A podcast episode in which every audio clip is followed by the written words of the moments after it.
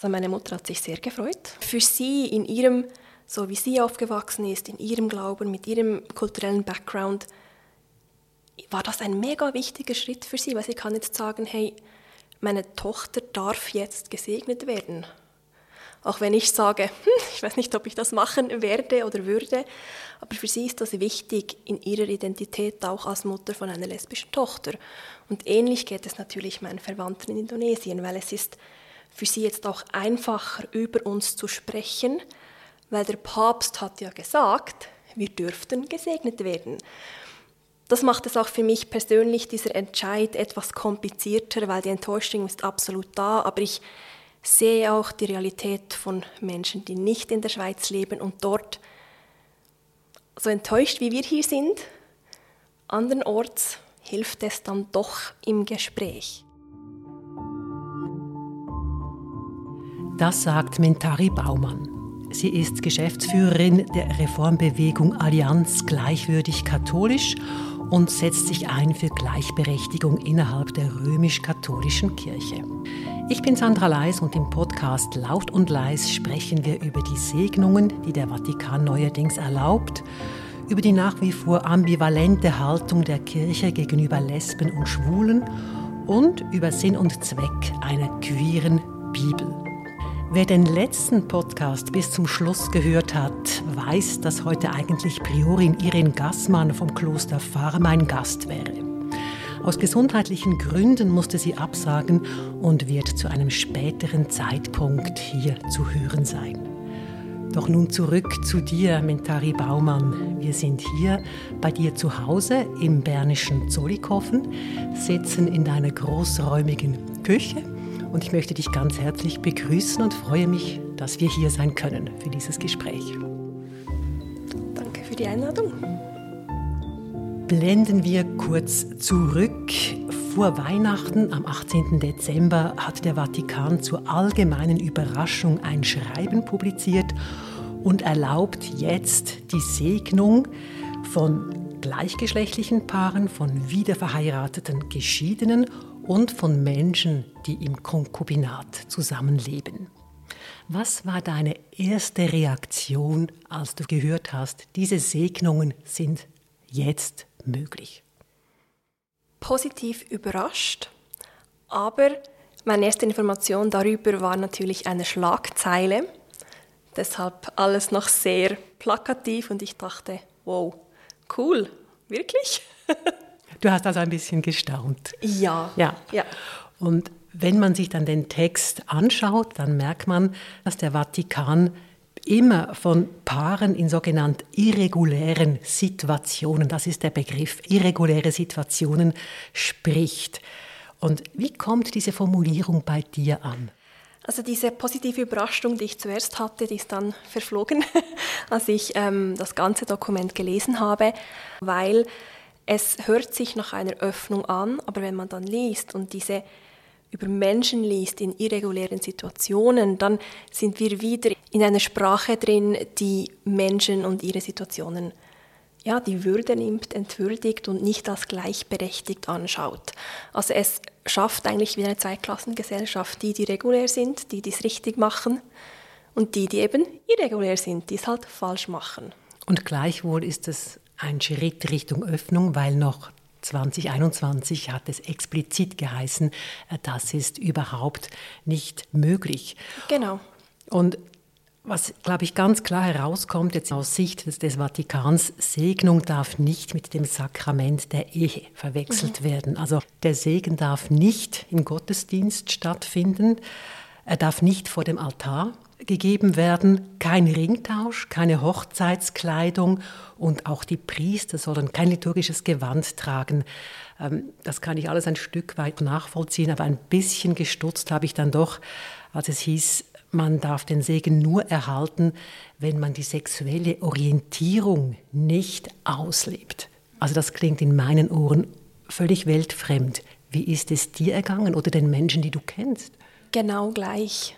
Also wenn ich jetzt sage von den Menschen, die ich kenne, spreche ich jetzt von, von, von meiner Gruppe, von, von der, der, Allianz, Community. Der, aber auch von der grundsätzlich von der Allianz Gleichwürdig Katholisch, wo ja nicht nur queere Menschen dabei sind.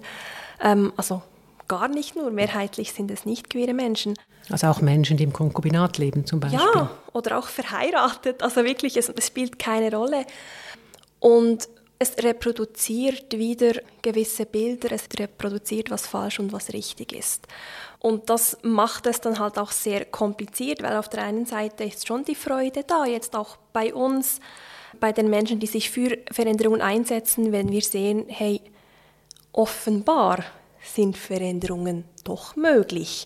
Offenbar ist es möglich, Schritte zu tun. Und das ist ein gutes Zeichen. Aber gleichzeitig, klar, wir sehen dann diese Sprache, wir sehen diese Sprache, die nicht ja, übereinstimmt mit dem tatsächlichen Leben von den echten Menschen, die es gibt und die existieren und das sind ganz, ganz viele. Und die auch ihre Sexualität ausleben. Ja, und das ja. ist dann auch noch, das kommt dann noch dazu. Also in Westeuropa wurde die Entscheidung weitgehend positiv aufgenommen, ganz anders aber in Afrika, in Asien oder auch in Osteuropa, dort heißt es hier nicht. Ähm, glaubst du, das Konzept der zentralistischen Weltkirche ist die überholt und greift jetzt vielleicht die längst geforderte Regionalisierung? Ist das ein Schritt in diese Richtung? Überholt ich weiß nicht, ob es jemals wirklich funktioniert hat, weil die Welt war schon immer groß und jetzt wird es uns vermutlich einfach bewusster, weil alle diese Regionen viel schneller reagieren können, wenn etwas nicht stimmt. Vorher hat man halt nichts auf Twitter gepostet, aber trotzdem hat man sich vielleicht anders verhalten oder Dinge nicht gemacht oder etwas nicht in Ordnung gefunden. Ich finde, wir können auch keine Gleichzeitigkeit erwarten, auch wenn ich es falsch finde und ich finde es auch tragisch für die Menschen vor Ort, die ähm, verfolgt werden zum Teil, in Gefahr sind. Für sie ist es tragisch, aber trotzdem können wir nicht von hier aus erwarten, dass alle genau gleich sind. Mhm. Du selbst hast eine katholische Mutter und einen mhm. protestantischen Vater. Die Mutter stammt aus Indonesien, der Vater aus Bern. Darf ich fragen, wie hat deine katholische Verwandtschaft in Indonesien mhm. reagiert, als sie gewusst hat, dass du eine Frau heiratest? Ähm, schwierig. also natürlich, meine Ehe oder meine Beziehung ist nicht das, was sie sich gewünscht haben. Es ist nicht das, was akzeptiert ist. Homosexualität ist in Indonesien ähm, nicht akzeptiert, ähm, auch nicht legal. Es waren lange und schwierige Diskussionen. Es hat sehr lange gedauert, bis wir an diesem Punkt, wo wir jetzt sind. Ähm, es ist nicht die ideale Situation. Es gibt immer noch Familienmitglieder, die wissen die Wahrheit, die wissen, dass wir verheiratet sind. Aber wenn sie mit uns sprechen, dann, also sie nehmen meine Frau auf, aber halt als, ach, die gehören einfach zusammen irgendwie, die schauen jetzt zueinander, aber wir benennen nicht, wieso und warum und wie das jetzt genau aussieht, sondern das ist jetzt einfach so und ja. Und hast du jetzt Reaktionen bekommen aus ja. Indonesien auf ja. diesen Entscheid des Vatikans, diese Segnungen ja. zu tolerieren? Absolut. Also meine Mutter hat sich sehr gefreut und dann habe ich ein wenig zu erklären begonnen, was das jetzt, was alles genau in diesem Papier gestanden ist, im Sinne von, ja, so toll ist es dann auch wieder nicht, aber für sie in ihrem, so wie sie aufgewachsen ist, in ihrem Glauben, mit ihrem kulturellen Background, war das ein mega wichtiger Schritt für sie, weil sie kann jetzt sagen, hey, meine Tochter darf jetzt gesegnet werden. Auch wenn ich sage, hm, ich weiß nicht, ob ich das machen werde oder würde, aber für sie ist das wichtig in ihrer Identität auch als Mutter von einer lesbischen Tochter. Und ähnlich geht es natürlich meinen Verwandten in Indonesien, weil es ist für sie jetzt auch einfacher über uns zu sprechen, weil der Papst hat ja gesagt, wir dürften gesegnet werden. Das macht es auch für mich persönlich, dieser Entscheid, etwas komplizierter, weil die Enttäuschung ist absolut da, aber ich sehe auch die Realität von Menschen, die nicht in der Schweiz leben und dort so enttäuscht, wie wir hier sind, andernorts hilft es dann doch im Gespräch. Kommen wir zurück zur Schweiz. Mhm. Hier ändert sich eigentlich nicht sehr viel, weil Segnungen von gleichgeschlechtlichen und nicht verheirateten Paaren sind Realität in der Schweiz und es gibt ja verschiedene Formen von Gottesdienst. Mhm. Die römisch-katholische Kirche meint da immer die Eucharistie, aber in der Schweiz hat man ja schon andere Wege gefunden. Heißt das, dass sich hier kaum etwas ändert? Also in der Realität, in der Praxis, das ist nichts Neues. Vielleicht wird es dazu bringen, dass ähm, die Seelsorgenden, die Pfarreien offener damit umgehen, dass jetzt vielleicht auch etwas offensiv, also anbieten ist ein schwieriges Wort, weil es geht ja hier nicht per se um ein Produkt, also gar nicht, aber dass sie es vielleicht auch öffentlicher kommunizieren, dass das eine Option ist bei ihnen. Ähm, also wir als Allianz Gleichwürdig Katholisch, wir sind jetzt dabei, eine Liste zusammenzustellen, die dann auch wachsen sollte in Zukunft von Pfarreien und Seelsorgenden, die ja, zur Verfügung stehen für solche kreativen Segnungen oder Feiern. Nicht, weil wir jetzt sagen, hey, das sind die Guten, sondern eben genau für die Menschen, die das jetzt wollen, damit sie wirklich wissen, oh, hier kann ich mich hinwenden, ohne dass ich mir Sorgen machen muss.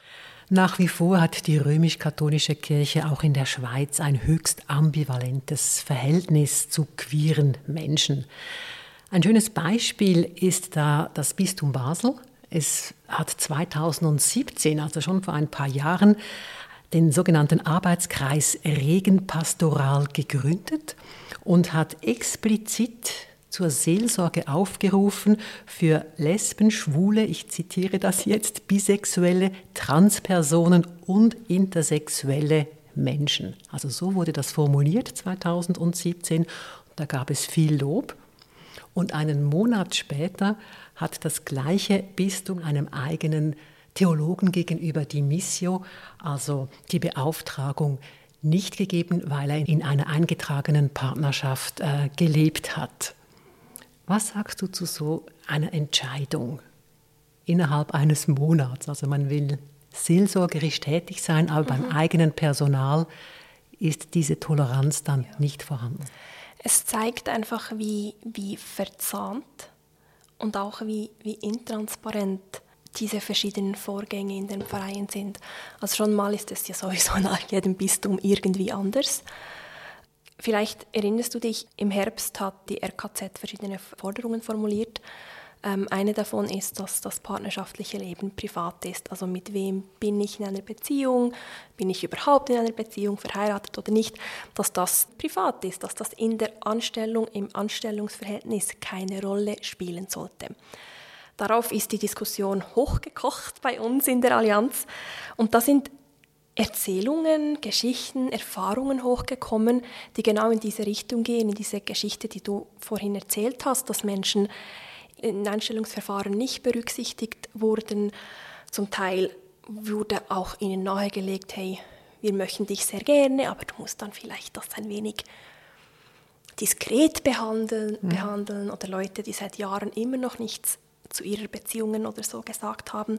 Und von denen gibt es sehr viele. Und hier ganz, ganz wichtig zu sagen ist, das betrifft nicht nur Menschen in gleichgeschlechtlichen Partnerschaften, sondern wenn ich jetzt wieder das Wort von am Anfang ähm, brauche, brauchen möchte, diese irregulären Situationen, nicht, dass ich das als irregulär ansehen würde, aber alle Menschen, also Menschen, die nicht verheiratet sind und zusammenleben, auch wenn es ein heterosexuelles Paar ist, geschieden und wieder verheiratet, alle diese Situationen, die jetzt nicht entweder verheiratet oder Single und abstinent sind, also werden also hinterfragt. Keusch. Oder mhm. keusch, mhm. genau.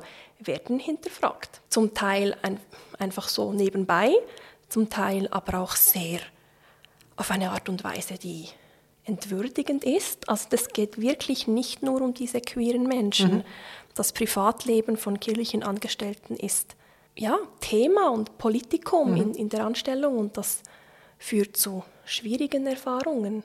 In Deutschland ist man da schon einen deutlichen Schritt weiter. Mhm. Es gab vor zwei Jahren diese große Bewegung Out in Church. Da haben viele Menschen, die für die Kirche arbeiten oder auch ehrenamtlich tätig sind, die sind öffentlich zu ihrem Queersein gestanden. In der Schweiz hat diese Bewegung nicht so greifen können bis jetzt. Woran liegt das? Wäre Deutschland nicht ein Vorbild gewesen? Die Ausgangslage ist, ist ganz anders. Also in Deutschland, natürlich haben dort auch ähm, Freiwillige mitgemacht, aber im Kern ging es um Menschen im Anstellungsverhältnis. In Deutschland haben sie ein, ein katholisches Arbeitsrecht für, für Pfarreien und, und auch ja, katholische Institutionen oder irgendwelche dazugehörigen also Kindergärten, genau, Pflegeheime, genau. alles Mögliche. Mhm. Ähm, das heißt, dort sind massiv mehr Leute betroffen. Einerseits, weil Deutschland einfach größer ist, aber auch, weil viel, viel mehr Stellen betroffen sind. Diese Anzahl Menschen können wir in der Schweiz nicht erreichen. Und Alten Church hat funktioniert wegen der Menge. Also die Menge hat dieses, diese Explosivität oder dieses Medieninteresse ausgelöst. Diese Menge hat den Schutz herstellen können von diesen einzelnen Menschen, die sich geoutet haben. Und diese Menge hat dann auch den Druck herstellen können, dass sich etwas verändert. Ähm, wir haben diese Menge nicht. Deshalb können wir auch nicht im Moment diesen Schutz herstellen. Also das heißt, man müsste immer noch mit einer Kündigung rechnen heutzutage. Weil ja, in, in ob das dann eintrifft, ist dann eine andere Frage. Ob das so, so wie ein, eine Befürchtung ist und dann würde es nicht passieren. Es kann ja schon sein. Aber es geht halt trotzdem um echte Menschen mit echten Anstellungen, die echtes Geld verdienen müssen. Und ja, also es ist ja bewundernswert, was in Deutschland dann passiert ist. Also da wurde tatsächlich, kam es zu einer Anpassung im kirchlichen Arbeitsrecht. Genau. Also heute kann niemand mehr eine Kündigung erhalten wegen der privaten Lebensführung in Deutschland. Mhm. Und die Schweiz ist noch nicht so weit. Was denkst du, wie, wie lange wird das noch gehen? Auch hier ist es wieder eher kompliziert, weil es gibt in der Schweiz nur ein Arbeitsrecht. Also auch wenn man in der Kirche angestellt ist, ist das kein Kündigungsgrund. Also es darf rechtlich gesehen ist das kein Kündigungsgrund und könnte angefechtet werden.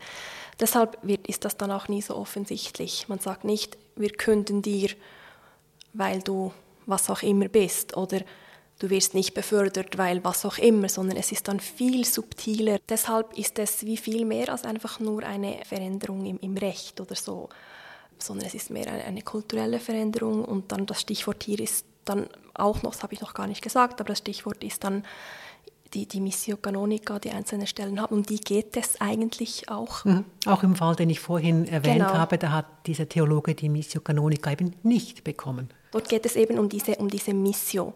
Dort ist das drin, dass man sich entsprechend verhalten muss, vorbildlich, wie auch immer.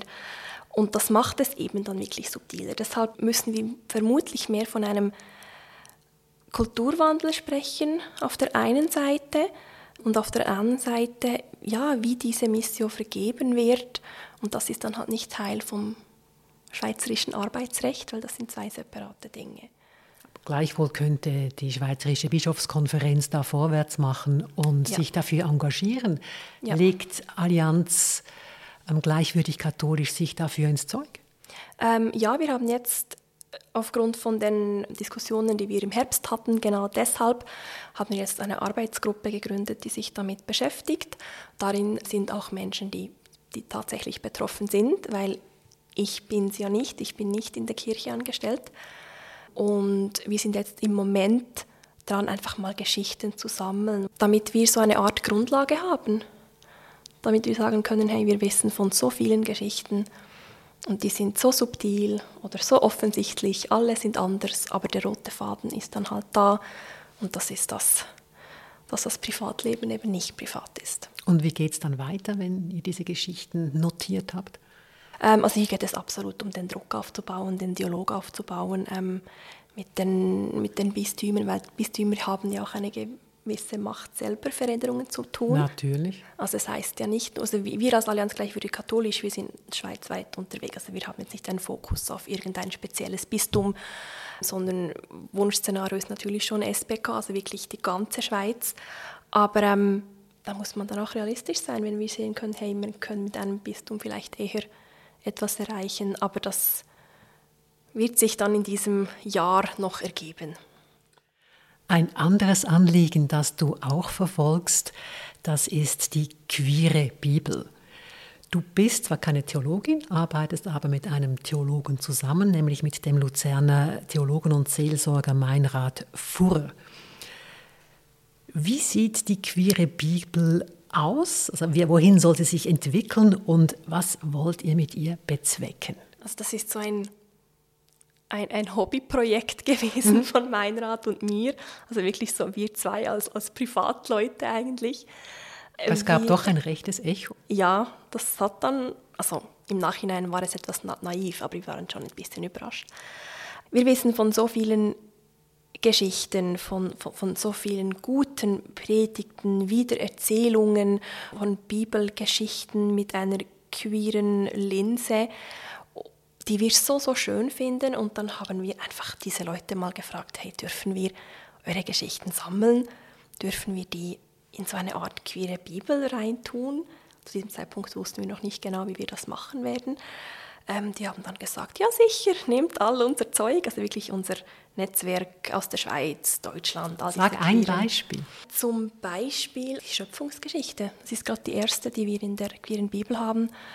Diese Breite von der Schöpfungsgeschichte zu zeigen, dass es wird eben, es werden nie zwei gegensätzliche Pole erschaffen, sondern immer Land und Wasser und alles, was dazwischen ist. Also die Flüsse ja auch und die Inseln ja auch. Und das mündet dann darin, dass halt auch Mann und Frau erschaffen werden, aber eben als männlich und weiblich.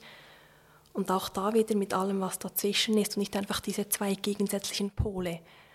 Und wir haben das so dargestellt, dass wir überschreiben nichts, also es ist so auf halbtransparentem Papier aufgedruckt, die wir dann an der entsprechenden Stelle in die Bibel reingeklebt haben, dass man das blättern kann, aber dass man die darunterliegende, also jetzt in diesem Fall Genesis, wie es wirklich ist, noch zu sehen ist unter dem Papier von der neuen Erzählung. Aber auch wenn man blättert, kann man das dann auch noch richtig lesen. Also es ist wirklich, es war uns sehr, sehr wichtig, dass wir nicht zensieren oder streichen oder überkleben, sondern hinzufügen, wie, hey, diese Person, die Autorin, der Autor steht dann auch immer zum Text dazu natürlich, hat das so verstanden und sie hat das für uns so hingeschrieben. Gibt es in der Bibel eine Figur, die klar lesbisch oder schwul ist? Nein. Also, wahrscheinlich sagt jetzt jeder irgendetwas anderes, aber wir haben jetzt nicht die Intention, Menschen in der Bibel neu zu machen oder zu sagen, hey, diese Person war jetzt sicher ähm, schwul oder lesbisch oder trans oder wie auch immer. Wir wollen einfach aufzeigen, nein, es, sie entsprechen vielleicht nicht diesem klassischen Bild von Maskulinität oder Feminität. Das heißt nicht, dass wir jetzt ihre Identität einfach neu erfinden, weil wir wissen es nicht. Wir haben diese Menschen nicht gekannt. Also ihr liefert im Prinzip Ergänzungen, die man annehmen kann oder nicht. Ja, oder Denkanstöße Man kann weiterblättern, wenn man will. Ja, absolut. Also man kann auch einfach weiterblättern und die darunterliegende Geschichte einfach lesen, der Text, wie er ursprünglich ist. Und eben ja. das Ganze geht weiter. Das ist ein Work in Progress. Ja, genau. Also es ist kein abgeschlossenes Projekt, gar nicht.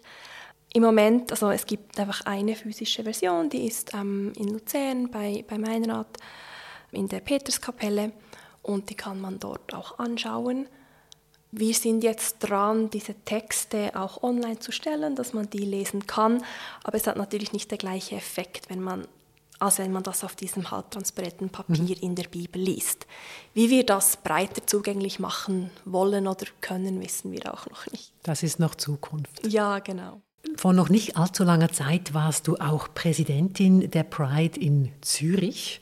Das ist jetzt abgeschlossen 2022. Mhm. Was mich da jetzt umgekehrt wundernehmen würde, wie haben Menschen reagiert, als sie erfahren haben, dass du eine gläubige Katholikin bist, als Präsidentin der Pride? Das ist ja auch nicht so das, was man so erwartet. Ja, das stimmt. Das ist nicht das, was man erwartet. Ja, die Leute sind dann schon neugierig oder hinterfragen, ähm, nicht per se, weil ich jetzt katholisch bin, sondern mehr, weil so viele Menschen verletzt wurden. Sei es direkt von, von der Kirche oder auch indirekt einfach über religiöse Rhetorik. Und dass sie dann auch zu Recht fragen, hey, uns als Community, als Einzelpersonen wurde über so viele Zeit so wehgetan, wieso tust du dir das jetzt an? Also es ist mehr auf dieser Ebene das, das Unverständnis oder das die Neugierde, nicht per se, dass ich jetzt katholisch bin, das ist ja denen eigentlich egal, mhm. sondern wirklich mehr so wie, hey, du weißt doch, was die mit uns gemacht haben. Ja, und du engagierst dich ja noch beruflich mhm. als Geschäftsführerin von Allianz Gleichwürdig Katholisch für Gleichberechtigung, was ja auch nicht gerade die einfachste Aufgabe ist. Mhm. Äh, Mentari Baumann, woher nimmst du die Energie und die Kraft, da weiter zu kämpfen? Ähm, von den Leuten, die es auch tun, weil ich mache es ja nicht alleine, weil wenn ich das alleine machen würde, dann also diese Energie, die wäre ja nirgends, also die wäre vielleicht zwei Monate da gewesen und dann verschwunden. Aber mit der Allianz Gleich für die Katholisch haben wir eine, eine Projektgemeinschaft von Einzelpersonen, von Pfarreien, von Organisationen, Netzwerken, Verbänden, die alle auf ihre verschiedene Art und Weisen sich für Veränderungen einsetzen. In der katholischen Kirche sei es als Teil von ihrem Beruf oder als Freiwillige oder als Teil von, von, von einem Pfarreirat oder von einem Kirchenrat.